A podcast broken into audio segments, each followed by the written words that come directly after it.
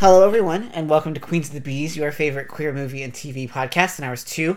I'm your co host, TJ, the ever sprightly, overwrought, just a total basket case. Let's just stop right there and just be upfront. I'm a basket case, that is all there is to it. I'm a Pisces, so that goes without saying, so this kind of things go together.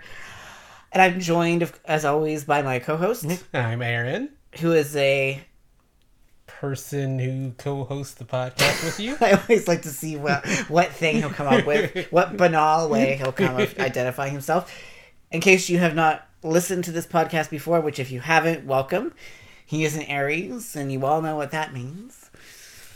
Anyway, but we're also almost in Pisces season, so that's exciting. By the time this podcast airs, we'll be like right into it. So I'm just saying, prepare yourselves for what that's gonna entail. Aaron's like, I don't know yeah, I anything. have no of- idea. He's like, what is even happening right now? But we all know that this is really a queer astronomy, or sorry, astrology podcast. So, anyway, what movie are we talking about today? Uh, we're talking about the movie Close. It's a Belgian production from 2022 that's getting a lot of buzz. It is. It is, in fact, the um, Belgium. It was Belgium's official entry to the Academy Awards, and it is now in contention for Best International Feature. Which obviously I will be cheering for this movie. But given my past record of movies that I like being not winning the international Oscar, I'm not very optimistic. So you just cursed this movie. no, I was hoping that maybe if I say it out loud, that it will actually come to pass. ah. Like if I speak of the curse, then maybe I will inadvertently bring about the reversal of the curse. Have you seen how curses work? I mean, using my, you're a more logical sort than I am. Do you even believe? I don't mess curses? around with curses. That's just too much playing around. Well, that's true. You are Catholic, so you know, superstition plays into that, I suppose. But anyway, what's this movie about? Um, it's about two skinny Belgian children running around. That is that is a very apt description of what it is about. But to elaborate a little bit for those who have not seen it, and I will go ahead and say at the at the opening, it goes probably goes without saying, but there will be major spoilers. So if you have not seen the film, I recommend that you do so and then come back because we're going to spoil the whole plot. And there's a couple of really big things that happen. So this is your fair warning. Please leave if you have not seen it because I'm really going to spoil a major thing and it will shock you if if you have not seen it. Yeah, so we will pause for you to stop listening. Okay, the pause is over. yes. This is a podcast. You can now pause and resume when you have seen it. So, assuming that you've seen the film, you know what's coming. So, when the film begins, Leo and Remy are best friends. They have a very intimate relationship. I don't mean sexually intimate, I mean just emotionally and physically intimate. Um, unfortunately, they have to go to school, and as one would expect when they go to school, two boys showing affection, you know, cuddling with each other and so forth, leads to the usual like questions of are you two together and you know you know vague insinuations of homophobia. Leo decides that he doesn't want to sort of contend with what that will entail, so slowly starts to distance himself from Remy. Remy obviously finds that devastating. And then, after a school trip upon which Remy has been missing, it's revealed that Remy has actually taken his own life. And the rest of the film is Leo's attempt to come to grips with what that means and his his own perceived culpability for that event. And as well as his sort of engagement with Remy's mother, with whom he has so has a really, really complicated and emotionally deep relationship. So obviously, this is quite a difficult film to watch, but I think it's quite beautiful. It's quite evocative. I think it's very emotionally rich and textured. And see, these are sort of my film review op- opinions about it. Um, and I really was quite struck by just how affected I was. you may, this may surprise our viewers, but I did not cry during this film I was stunned. he was stunned. He kept looking over at me like, "Where's the tears? Where's the Where's the emotion?" And it is true that for the first like 15 minutes or so, when we have these images, these kind of halcyon images of bucolic images, if you will, of Remy and Leo. And I'm sorry for the overwrought vocabulary, but you've if you've listened to this podcast before, you know that's what you're in for.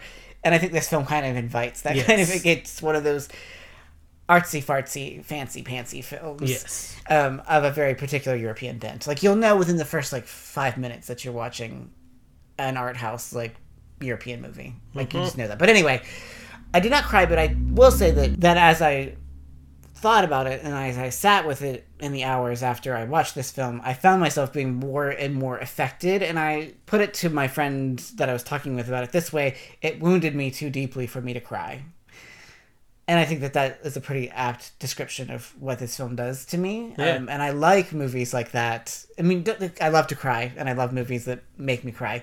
But in some ways, I love these kinds of films even better because they really sort of show us what queer film can accomplish. Like it can really sort of make you sit with your feelings in ways that are sometimes uncomfortable, but in a productive way. Mm-hmm. Yeah, and I find it interesting that you said you call it this sort of queer film because I think that's sort of a question for this particular movie. It is the question. It is, uh, you know, I actually, when I drew the notes for this, I put this at the end, but perhaps we could just sort of open because it is the sort of big question hanging over this film to some degree is is it queer? And I think it is in a way. Um, I don't know that these characters are queer. At least I don't know that Leo is queer. I, I'm fairly certain that Remy, at least at some level, recognizes that he has feelings for Leo, which is why the separation is so devastating for him. And I think that Leo's feelings are complicated because I think that, you know, when you're 13, feelings are always complicated. I mean, they're always complicated, but they're even more complicated before you have the adult apparatus with which to figure them mm-hmm. out. Yeah. So, which is why it's so important, I think, that the film opens with their open and intimate relationship because they haven't yet entered the world of like social relations. I mean, presumably they've been in like grade school. Yeah, but middle school's different. It is know? different, and I think that that's why the film is so effective in its first what mm, fifteen minutes maybe, where we see them playing the kind of make believe games that thirteen year olds play. We see them sleeping in bed together. We see Leo comforting Remy and sort of helping him sleep. And like these are really richly drawn and intimate moments. And I think the camera captures them very effectively by sort of showing us in this idyllic space of the country where they don't have to deal with all the things and complications that come with adolescence. I know I haven't answered your question of whether it's queer or not. Which I, I, I see you looking at me expectantly. so, and I was waiting for there to be an answer in there, and there wasn't, so I'll just push it ahead anyway. so what do you think? and say I actually think it's interesting uh, to read the movie with Remy being straight. Uh, and then again to read it again with him not being straight, but also then again to read it yet one more time, not really thinking about that, to just sort of leave the friendship at the level of the sort of innocent child type, childlike friendship, and to see how the different readings compare to one another. Yes. I mean, because I do think that the film is multiplicitous. Because I think it has all of those readings. I think that it invites and allows for all of those different readings. Because, I mean, if we read it as Remy being queer and then having his feelings rejected by Leo, it, it makes Leo's culpability and his taking his own life more evident. Mm-hmm. Um, and if he's not, as- and Ra- Remy himself is not queer, then I mean, but it still shows you the power of of young male friendship and how toxic culture is that it forces people to fit into molds that they don't necessarily want to fit into. And I feel like that's that's the reading that I tend to prefer for myself, mainly just because I've seen so many of these, you know, sort of tragic queer love stories, you know, since I started looking at these kinds of movies way back in the '90s. Um, that I don't need another one of those stories. I actually think it's more interesting to look at this depiction with the kids with either sexuality being sort of irrelevant to Mm-hmm, their childlike friendship or to them being straight but having their friendship constrained by homophobia in this way Right. because it reveals the perniciousness of homophobia for everyone Mm-hmm. and why that system doesn't work for anybody at all That's as true. opposed to it just being a system that works against certain folks I mean, I will actually. I, I would say yes. That is the reading that I would prefer. I think it's the more interesting reading. I think it makes it a more interesting and productive film mm-hmm. to think of them as being victims of homophobia, even though. And I, I would even I would agree with you that maybe even the question of whether or not they're queer or homosexual can be just bracketed out out, for the yeah. moment. That's not to say that thirteen year olds can't feel desire or can't mm-hmm. feel queer feelings because I know I certainly did, which may mm-hmm. explain why I had so many feelings about this movie. Yeah.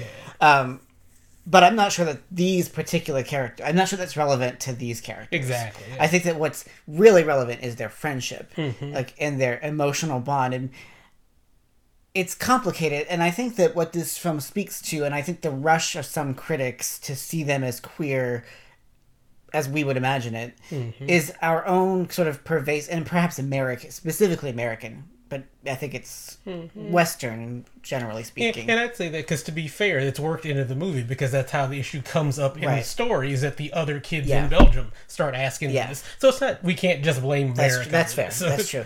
I, I guess I would just say sort of like Northern European. yeah. um, understanding that or inability to imagine two people being intimate without being sexual Yes. or romantic Yes. it's very and it, we see this in various ways it's very difficult for today people to think about a man and a woman being sh- just simply platonic friendship mm-hmm. and i mean that both in a cultural sense like it's very rare to see those phenomena in popular culture and when they are they usually end up together Yep. as what just happened in the new film Your Place or Mine, Mm-hmm. Very, which I liked, but I was a little disappointed because sometimes it would be nice just to see a guy and a girl be friends Friends, yeah. without the romantic plot, like Mm-hmm. because I think that it's just very it just doesn't make it easy for people to live and make friendships when that Yeah. when they're always being expected or being pressured or being asked when are you going to get together with so and so it's as if we just can't our brains can't wrap our head around the idea that people might be able to be intimate without being romantic. And i think it's really important to sort of drill down on and, and mm-hmm. sit with Yeah. that complication. Exactly. because i think that you know one can be deeply physically intimate with somebody and like touch is so important in this mm-hmm. film. And like i think that's why it's so important that the early parts of the film really show us how comfortable Remy and Leo are with one another. Mm-hmm. Like I said, we see them in bed, and then, of course, to them it just feels natural. Like it's just part of who they are and how they interact with each other. It's only when they go into the social spaces of high of middle school, which I mean, middle school is fucking awful anyway. And it's uh, this is part of the reason why is because it forces people to fit into the social models that they may not be necessarily fitted to. Yeah. And I'm trying to I'm trying to think of aspects of life where that doesn't happen. Are there places?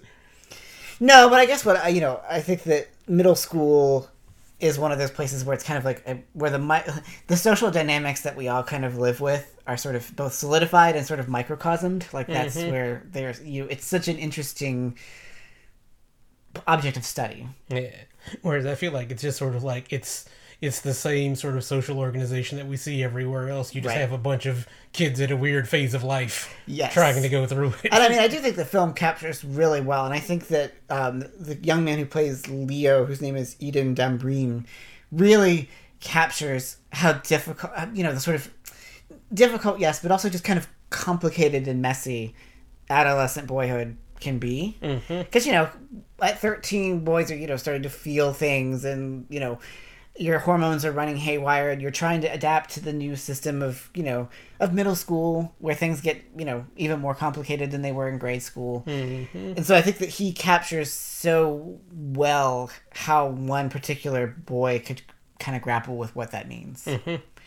Um, but i also think that Gustav de i think it's De Waele uh, who plays Remy, who uh, only in the film for like 50 minutes maybe also captures something very different. There's something much more shy and mm-hmm. sensitive and artistic about him that is captured very eloquently. Yeah. And I think that part of and we're never really given a diegetic explanation for why he takes his own life. I mean, the implication is that he did it because of, of Leo's rejection, but that's not all of it. I Or suspect. is it? Well, that's just- that's the That's thing. the thing. That's the ambiguity.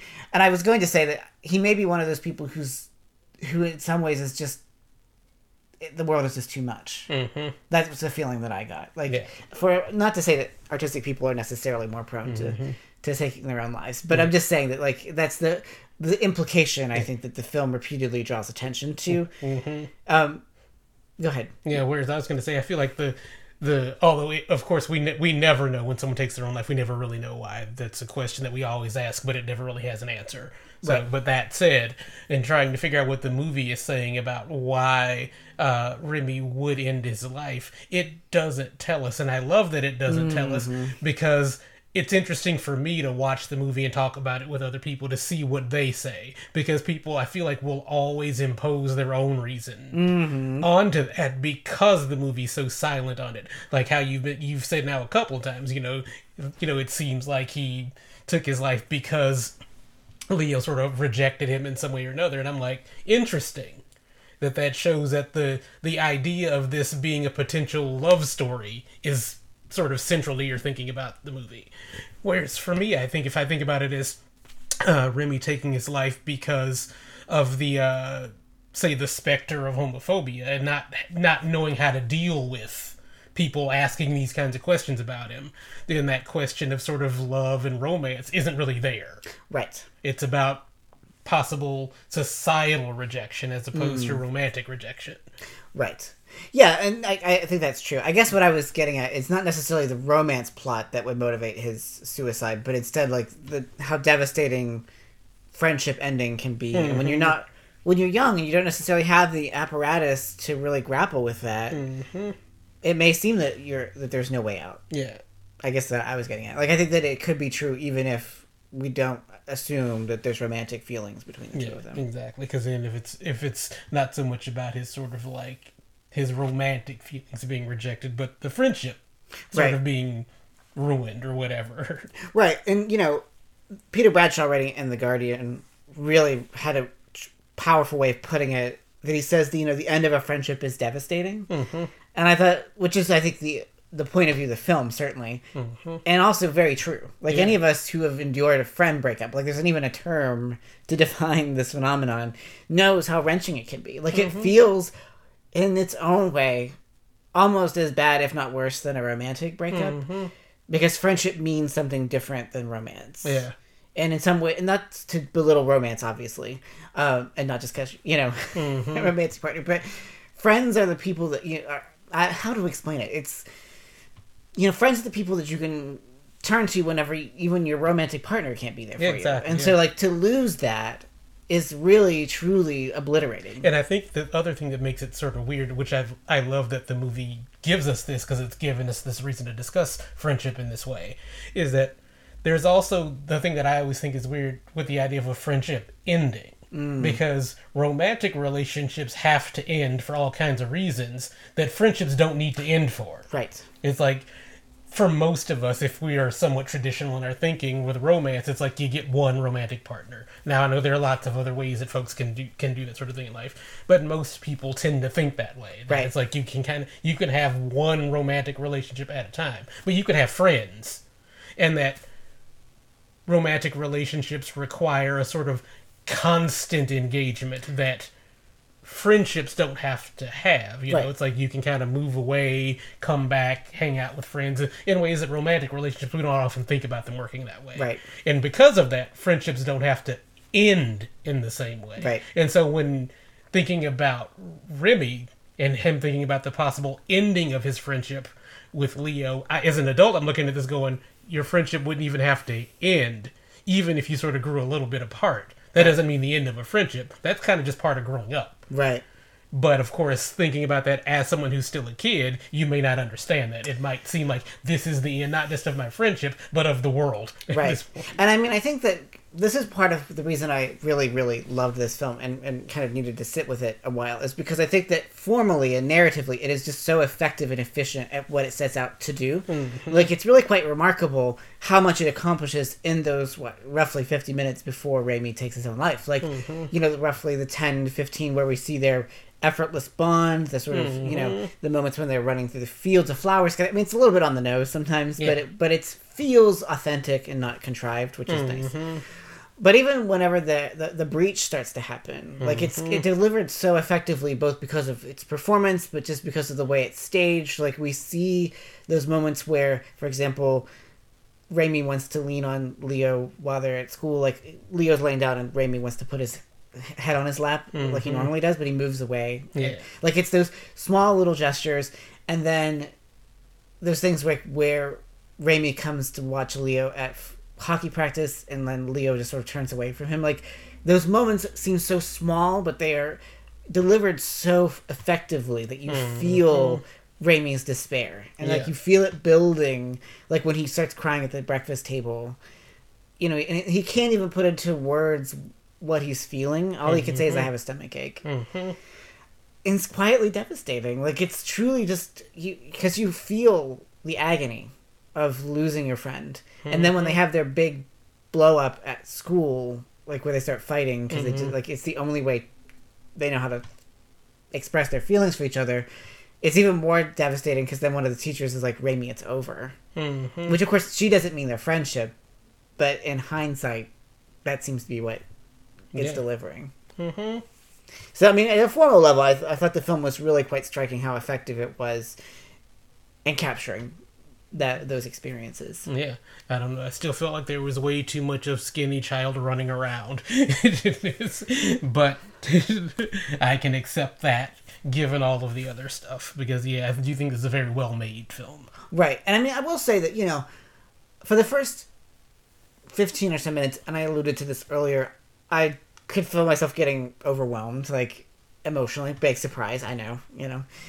But once Remy, who is basically my my character surrogate, dies, I, I took a very different approach to the film, just because it switches gears so abruptly. Hmm. Because I have to say, I did you see that coming? Because I certainly didn't see that No. coming. I mean, when we get back from the school trip and we see like you know the school teachers being like, "Let's go to we- let's you have to your parents are here. Let's go to the gymnasium." I was like, "Oh no!" Hmm. I mean, that's when the feeling of dread started to settle in. Mm-hmm. But I mean, what do we make of that? Because it's just such an uh, it's a brave turn to make, I think, for a film to kill off one of your two main characters, mm-hmm. roughly fifty minutes in. Yeah, yeah. Um, ultimately, I liked the choice because it got me to think. I was expecting something very different. I was thinking maybe it was going to be some story about uh, maybe Remy's character sort of getting sick or something like that, and then having that be the thing that sort of affects the friendship. I didn't expect him to just be gone. Right. Uh, but that said, once that choice was made, and then the focus becomes on how Leo sort of deals with the loss and all of the feelings around and all that, uh, I liked it because I think had I gone into it knowing that that's what it was going to be, and I probably wouldn't have watched it very carefully. Right. But since it's what I was left with, kind of all of a sudden, I liked it because, in a sad way, that's kind of how these things happen in real life. Unlike in movies, in real life, there's no warning for a lot of things. Right. And so, just as audiences, we were kind of shocked. That's how it would feel for the people experiencing something like that. It would come out of nowhere. Right. And I mean, also that sometimes there's not an explanation. Like, I think that we as people, and I think cult- pop culture tries to assuage our anxieties about this, we don't like ambiguity. We don't like not knowing. Mm-hmm. And But sometimes you don't know why someone makes that choice. There is, in this case, there is no suicide note to let you know why this person did this thing. Mm-hmm. And for, you know, it's wrenching for Remy's mother, and I want to get to her in a moment. But it's wrenching t- for Leo too because he wants to understand. Well, he wants to understand, but also he's trying to grapple with his own sense of culpability. I mm-hmm. mean, and that's a very heavy emotional load for a 13 year old. Like it's mm-hmm. for anyone, but particularly for a 13 year old who was already dealing with a lot of other complicated and emotional stuff. Yeah. And I think, like I said, I think it's to the credit of Eden Dambrine that he's able to capture so much of that and show us, you know, the sort of what's going on behind the eyes, as it were. Because I'm, you know, struck by, you know, after Remy's death, you know, Leo kind of leans into his hockey practice, um, and there are so many interesting narr- like editorial choices where we'll switch from like moments of quiet contemplation to like his brutal life on the ice as he's kind of like losing control of his body to some degree. Well you know because he's trying to skate but he keeps falling down. Like there's that mm-hmm. one sequence where he just keeps falling down repeatedly and obviously it's kind of bearing that symbolic weight of the guilt kind of literally weighing him down. Yeah. but I will say that what I also appreciate, I mean, there's also the moment when he wets the bed, so there's like a literal like physical incontinence that's being engendered by all of this. But I will also say that I do appreciate that the film gives us the opportunity to have his closeness with his brother. Mm-hmm. Like they have a physical intimacy that kind of doesn't take the place of what he shared with Remy, but I was glad that it showed a, an older younger brother dynamic that was, you know, physically intimate in a way that we don't often see Yeah. in the movies. Yep. I mean, I have no siblings, so I don't know if that's how it really works, but It can. I mean, I don't know. you- You're the you're the one who has an older brother. Did Yeah, that did that read as authentic to Yeah, you? you're stealing from me. That was gonna be my deep cut. Oh well, then I will I will save that for later then, because I do like as, as I said, I think that is a really obviously the Remy Leo relationship is the most important one in this film, but I did appreciate that we got to see his relationship with other people, uh, particularly his brother, and that his brother comes to be for him the kind of person that um, he can really rely on yeah. so to some degree his his mother too and even his father but it's really his older brother i think he, he sort of fills in for Remy.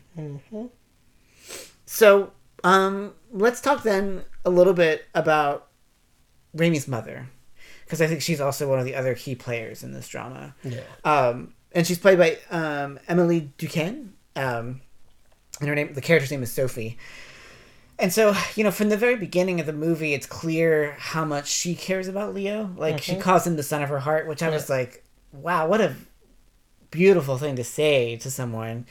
And I think, she, you know, she really cherishes Remy and knows what kind of a sensitive boy that she has. Mm-hmm. And it's interesting that the two of them, once Remy takes his own life, they kind of, Leo and Sophie, kind of like are on parallel tracks. They they mm-hmm. they are dealing with grief in their own ways, but they can't quite communicate with each other. Yeah, exactly.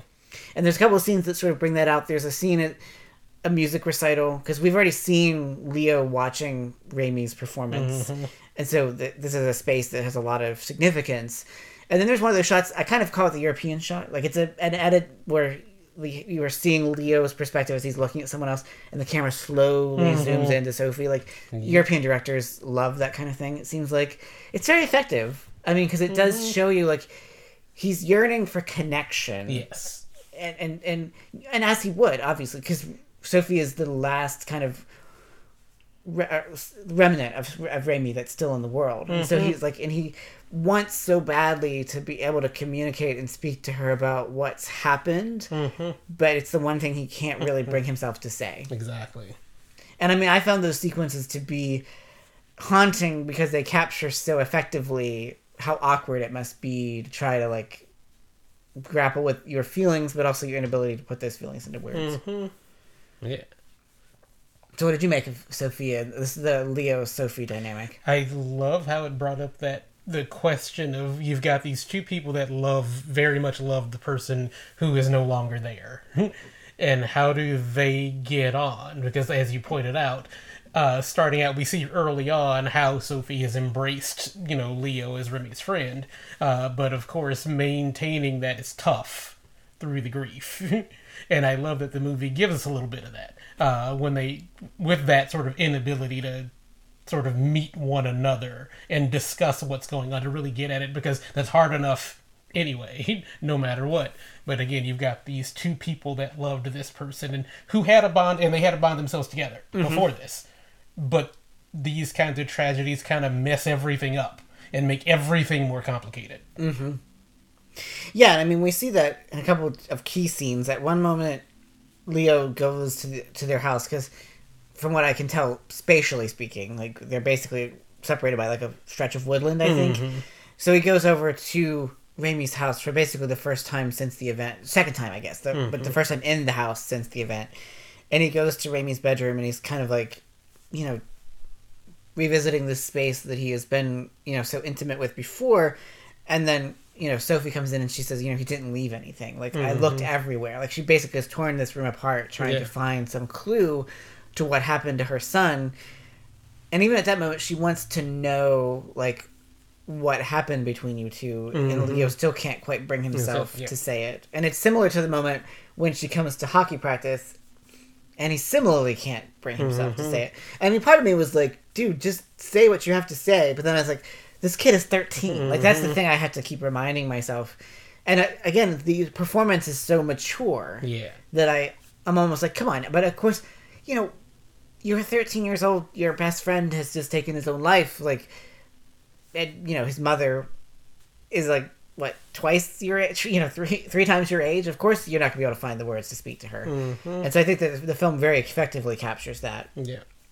And it also effectively captures like Leo's frustration with all the sort of rituals of grief. Like we mm-hmm. see, you know, the funeral. We see the moments when the school counselors are like, "Will everyone talk about their feelings?" Which are valid. Don't make me wrong. I think they're valuable and valid and very good. But for Leo, they just don't satisfy because Right. you know there's that moment when one of his fellow classmates says that Remy was happy all the time, and Leo's like, "Well, clearly that wasn't true." Yeah.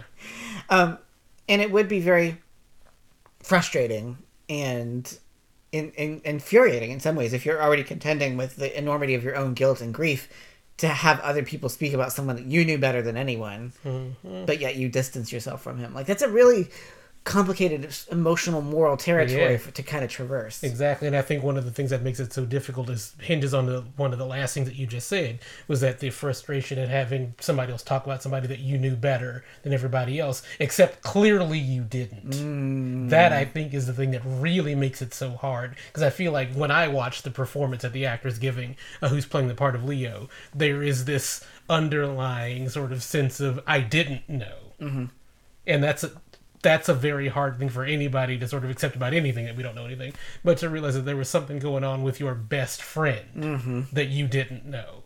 right Like, talk about the guilt that people feel. That's at the heart of a lot. Of the Right, and of course, you know, being 13 and, you know, being, you know, a young person, you naturally believe the world revolves around you. And so, of mm-hmm. course, it makes sense that he would internalize this whole guilt and say, it's my fault. Like, I'm mm-hmm. the one who pushed Remy away, so clearly that must be. The confluence of those two things makes him feel as if he mm-hmm. has done that, which is why he's so desperate to forget about everything. Yeah. Like, and to, to throw himself into hockey, to do all the things that he could, can do, but ultimately they prove futile. And the one thing he feels like will give him peace is to tell Sophie the truth, which he mm-hmm. finally does by by going to her place of work, which mm-hmm. she's kind of like, Leo, what the hell are you doing here? Mm-hmm. Um, and then as she's driving him back to his home, like that's when he says, you know, I I had distanced myself from him, and then she's like, get out, which.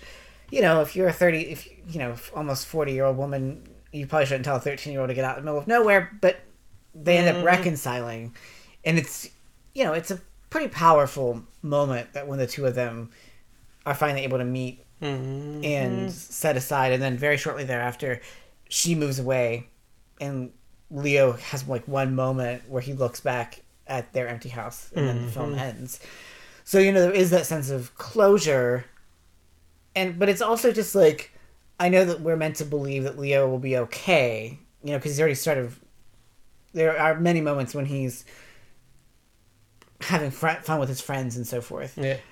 But it's also just like, wow, what a, a tremendous burden for this young man to have to bear with him the rest of his life. Like, the, it, the film left me feeling very uneasy in a good way. I'm just saying that, you know, that was the thing that I was sort of stuck with at the end.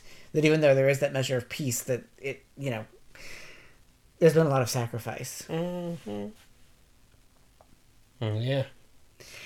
So I want to just talk about this film. But like I said, formally, it's very sophisticated and lovely to watch. Like it's a film that really calls attention to itself at a formal level.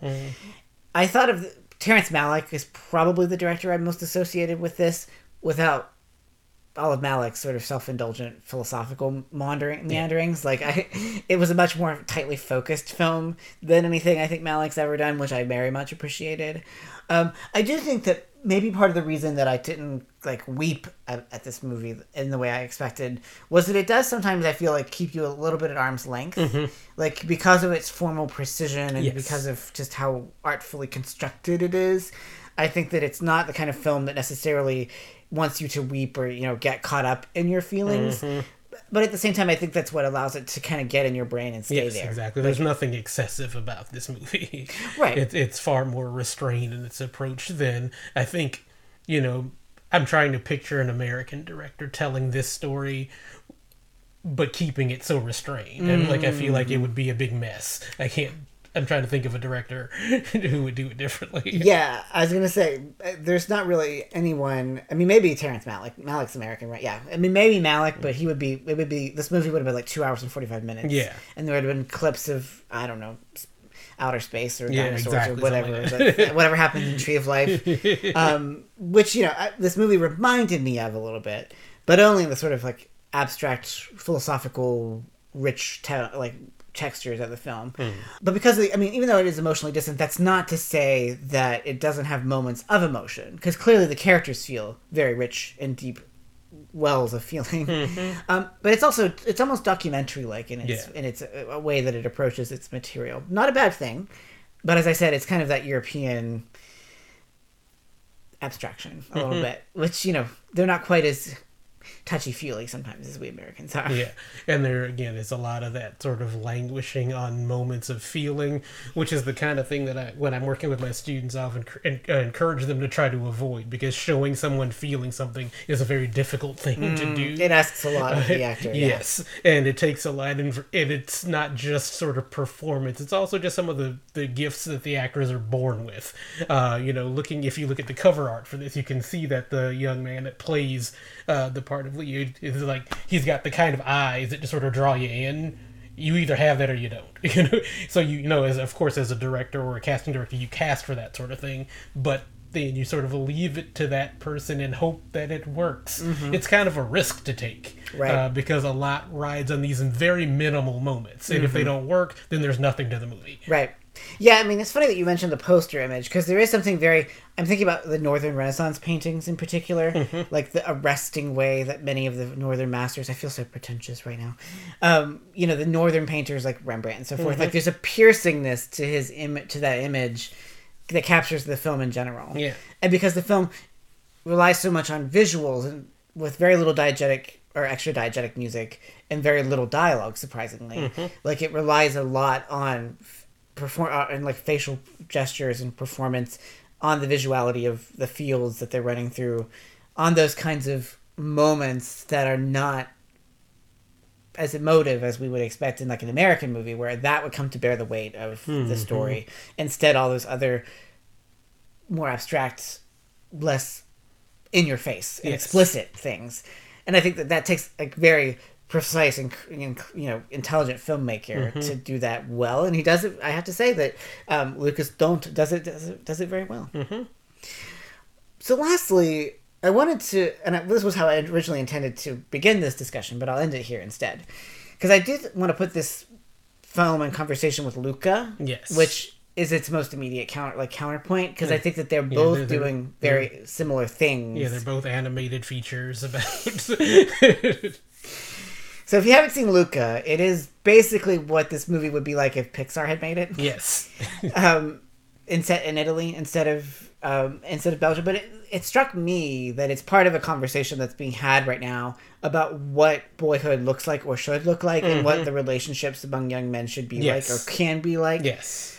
Luca obviously is a lot more optimistic than close, um, but I think they're both highlighting the in- emotional intimacy that can emerge with young men that is ultimately thwarted by social forces of some form or another. In Luca, that takes the form of like a quasi romance with a girl. Yes. Um, and this obviously it's the forces of, homo- of homophobia that lurk at the background but are very rarely made explicit. It, Like they just kind of intrude at random moments a sly aside from someone. Mm-hmm. The way that the young girls ask them if they're together. Mm-hmm.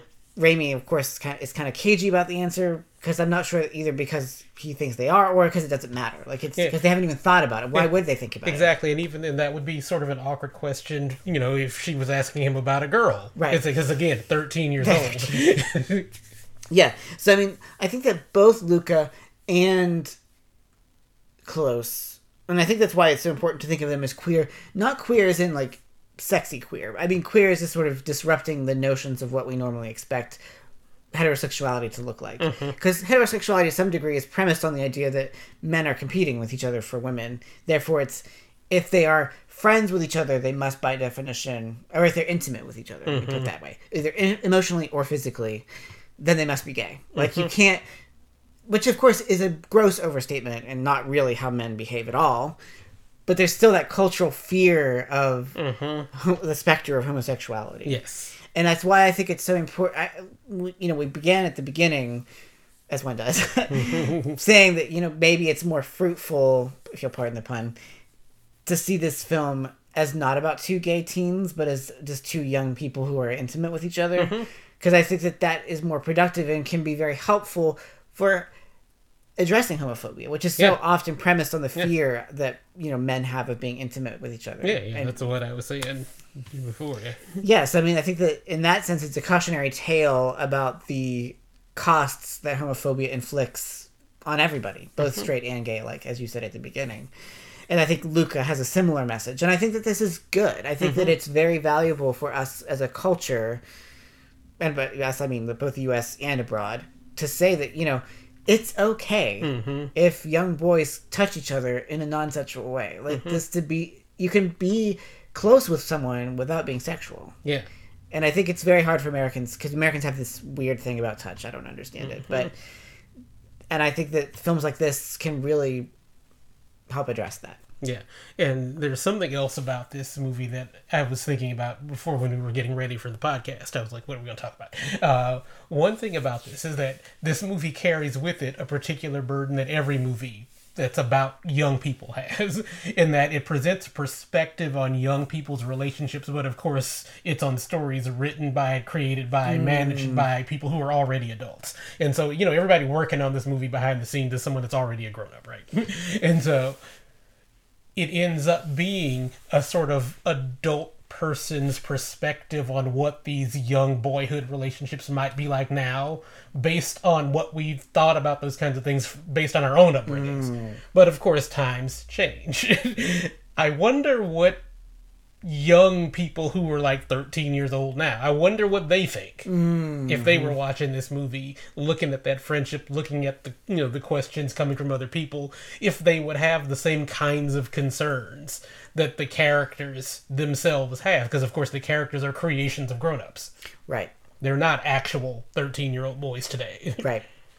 Yeah, I mean that's a good question. I would be curious to do a little study about that if I was an academic, mm-hmm. because I think that it's because you know the ubiquity of queerness is in this case a double-edged sword. Like the, the awareness that young people have of, of queer relationships is in this case a double-edged sword. Yeah, yeah, because and that's the thing that makes me wonder. Because of course we know that homophobia still exists, obviously. But I wonder, since it's just sort of taken as a given here, I wonder how young people, or you know, middle school age people would think about that. Mm-hmm. Now, would they be like, "That's kind of weird to just assume Right. that kind of homophobia," or would they be like, "Well, of course you would assume that kind of homophobia. That's what I see all the time." right Yep, yep, yep. Well, I think that's a good place to stop.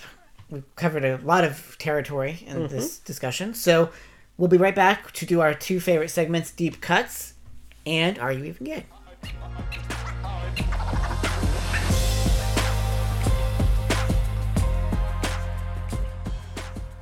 So, since we're still on the, the, the topic of the film, we can do deep cuts. I'll let you go first because I always hog the attention when it comes to deep cuts because I'm an emotional mess. So I'll let you speak a little bit because you alluded to it earlier. So I will let you take the spotlight. All right. Well, uh, let's see here. How will I languish or will I thrive in the spotlight? Let's see.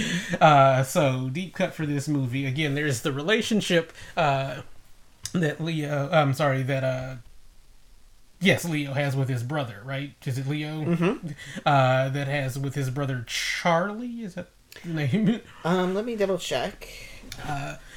And as uh, TJ was saying, Yes, Charlie, yeah. and as TJ was saying, he doesn't have a brother of any kind. I've got a brother of the older kind, uh, and so of course, anytime I'm watching a movie like this where there's a character who has an older brother, I'm always watching to see what that older brother younger brother dynamic is like because that's the thing about being the younger brother is that you've always had your older siblings, and so you always do that kind of comparison. And what I f- personally felt most touched by in this movie more than anything else was the sort of almost silent way in which hmm. Charlie, you know, comforts his younger brother throughout that process of grieving. And of course, it comes where there's, you know, it's when they're shown early on, they're shown to have a, a decent brother relationship before, but of course, the focus is on the friendship between Leo and Remy. And then when you see when Remy's now gone and Leo's left to grieve, how his brother sort of defaults into that role of support. And I just want to give this as a shout out to all of the big brothers out there who do that sort of thing. Mm. Lord knows my brother has done that many times in my life. Oh. Uh, and it's just something that, of course, you know, being a guy who has an older brother, it's the kind of thing you just get. Right. And so for all of us younger brothers who just get it, maybe think of this as a reminder to to give your big brother a call and say thanks for being there for me. Oh, I love that.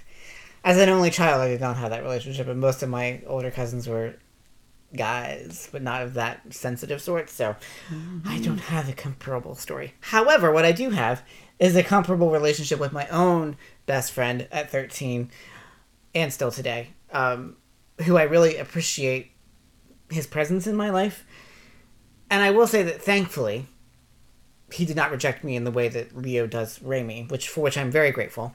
Um, but I do think that you know there's something really kind of extraordinary and magical about 13 year old friendships, like especially if they're ones that you've had for a long time. Because mm-hmm. um, you know when the opening scene is of Remy and Leo kind of playing imaginary something like warriors or whatever you know it's whatever that is. Um you know which is a little old to be playing this kind of games but i liked it because i was also playing those kinds of games with my best friend when we were 13 and so i thought that there was something uniquely powerful about that and very resonant. And i think that again to go back to what we were saying when we concluded i think that society doesn't do anyone any favors when it tries to force friends apart in mm-hmm. that way.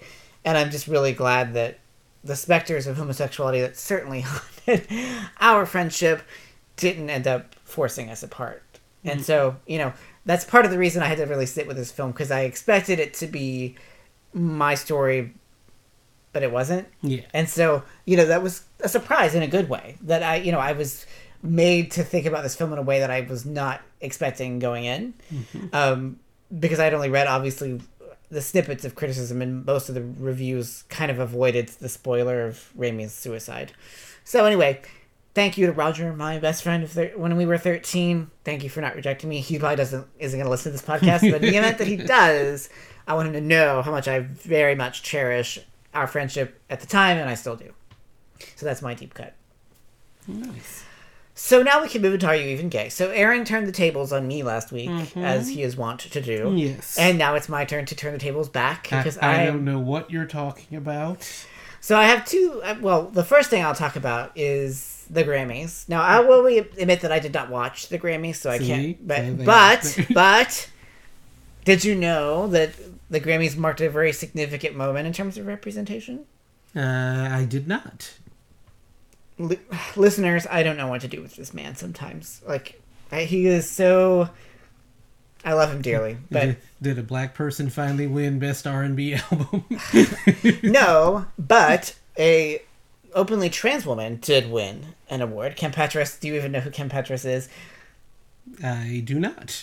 I, I, will be to be honest. I don't know that I've ever listened to very much of Kim Petras' music, but I know the name anyway. But she is a young trans woman who did win a Grammy with um, Sam Smith, who themselves is queer and, you know, um, non binary. So that was quite lovely. Now, she is not the first trans woman to win a Grammy. There was another artist from the 70s who was living as a woman but had to pretend to be a man and had not come out publicly at mm-hmm. the time. So I want to make sure we acknowledge that. But it is a real kind of moment of important representation that Kim Petras won this award in the year of our Lord 2023. Mm-hmm. Um, so I have to ask Aaron, are you even gay? I mean, I, I would like to say that I am, but maybe I don't deserve the title. well, if it makes you feel any better, I just now today, February the 13th, or sorry, the 12th, watched Magic Mike for the first time. so yes, I mean that was me passing out, folks. Yeah, in case you didn't gather that that was you know what he was doing. So you know we both have some reason to um, believe that we may not be as gay as we would like to think that we are. Yeah, I think we we both need to improve here. We do. Yeah. Um, Sorry, I mean, folks. I need to clearly listen to more of Kim Petras' music. Mm-hmm. um, and one quick thing before I forget: Wendy Carlos is the act is the singer who won, or the performance artist who won the Grammy before, mm-hmm. back in the 70s. So I just want to give credit where credit is due because, you know, we're always about the first. So, you know, it's kind of fetishizing. Mm-hmm. But while we're on the subject of trans rights, I just want to remind everyone that in the aftermath of, um, you know, all the anti trans bigotry that seems to be ubiquitous in our culture at this moment, and mm, apparently At there's this moment. well, even more than usual. And that there is a new, I guess it's not new, but it's on Twitter, so I don't know how actual real it is. But there apparently some the LGB movement, like that wants to just focus on the LG and B, I guess. And uh, but uh, I say all this just because you know, obviously Kim Petras's win is a really big moment of visibility and triumph for us as a community. And I just feel the need to re to assert, in case it were not clear already, that we're all in this together. That any efforts to throw the T under the bus is not only shitty, it's politically futile because it is not going to win you any credibility with conservatives. Because I will hate to be the bearer of bad news, but they hate you too. Mhm. They do not like the L's, the G's, or the B's. They see us all as perverts. So there's no way you're going to get any kind of street credibility with conservatives. I'm just going to put that out there. Yep. So I mention all that just because it's one of those things that crops up on the to- the socials sometimes, and I just feel like we at Queens need to make it clear that we stand with all people in the alphabet, regardless. Yep.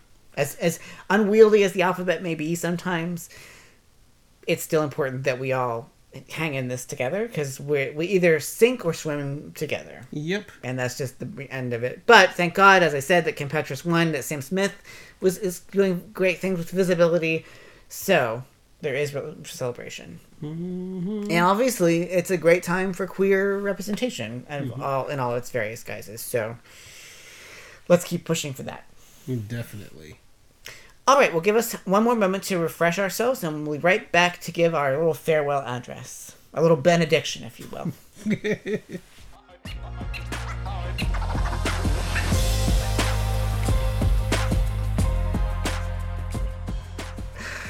All right. Well, as you all know, I'm basically Moira Rose, so if I par- you must pardon my overwrought and delicate elocution, but be that as it may.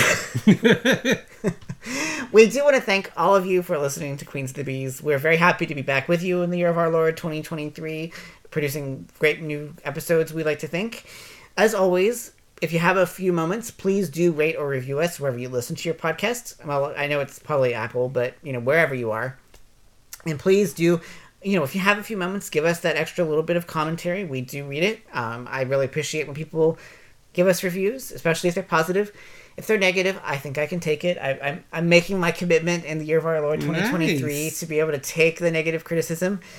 Just please be gentle. It's my first time, so you know if you if you have any constructive commentary, please, um, Jarrell. I'm, this is sending to Jarrell particularly. if you have any constructive criticism, then feel free to share it. nice. Um, I can't say if that's actually honest, but once it starts rolling in, then we'll see how I feel. I'll mm-hmm. revisit this in about six months. Well, you, you can send the criticism to me still. Yeah, we can still send it to Aaron. So again, please do that because it really does help build our visibility. And for a little podcast like ours, that sort of you know is the little podcast that could, every little bit helps. So Aaron, where are you on social media? Uh, what is this social media that you speak of? Lord love him, and I really envy his lack of social media presence. It's quite must be quite a lovely existence that you lead to not have to deal with the bullshit that comes up on Twitter. I spend an inordinate amount of time of my life falling down Twitter rabbit holes. I don't recommend it. Anyway, so if you want to follow us on social media, you can follow Queens of the Bees on Instagram at Queens of the Bees, just all one word. Um, if you want to follow me personally, which why wouldn't you? You can follow me on Twitter at TJWest3. I'm currently private because I'm on the job market, so I have to keep my a little bit circumspect, which I'm not very good at doing. So if you want to follow me, just look me up directly and I'll follow you back. You can also follow me on Instagram at Thomas West and the number three. And if you want to see a little or read a little bit more about what I've been doing as far as writing goes, please do visit my Substack newsletter, Omnivorous, where you can read a lot of my writing, a lot of which is about gay stuff, because I love the gays and I love being gay and I love doing things that are gay, even if I'm not always as gay as I should be. Yes, no, he really, really does love being gay. I do. I really love it. I wouldn't, as I once said on Twitter, I wouldn't trade being gay for the world. But anyway, I think that's all we have for this week. It's been a great episode. I'm really glad we talked about Close, and I really enjoyed getting to dig deep into this film. Mm-hmm. So, for Queens of the Bees, I am TJ, And I'm Aaron. and we will talk to you next week. Hip, hip,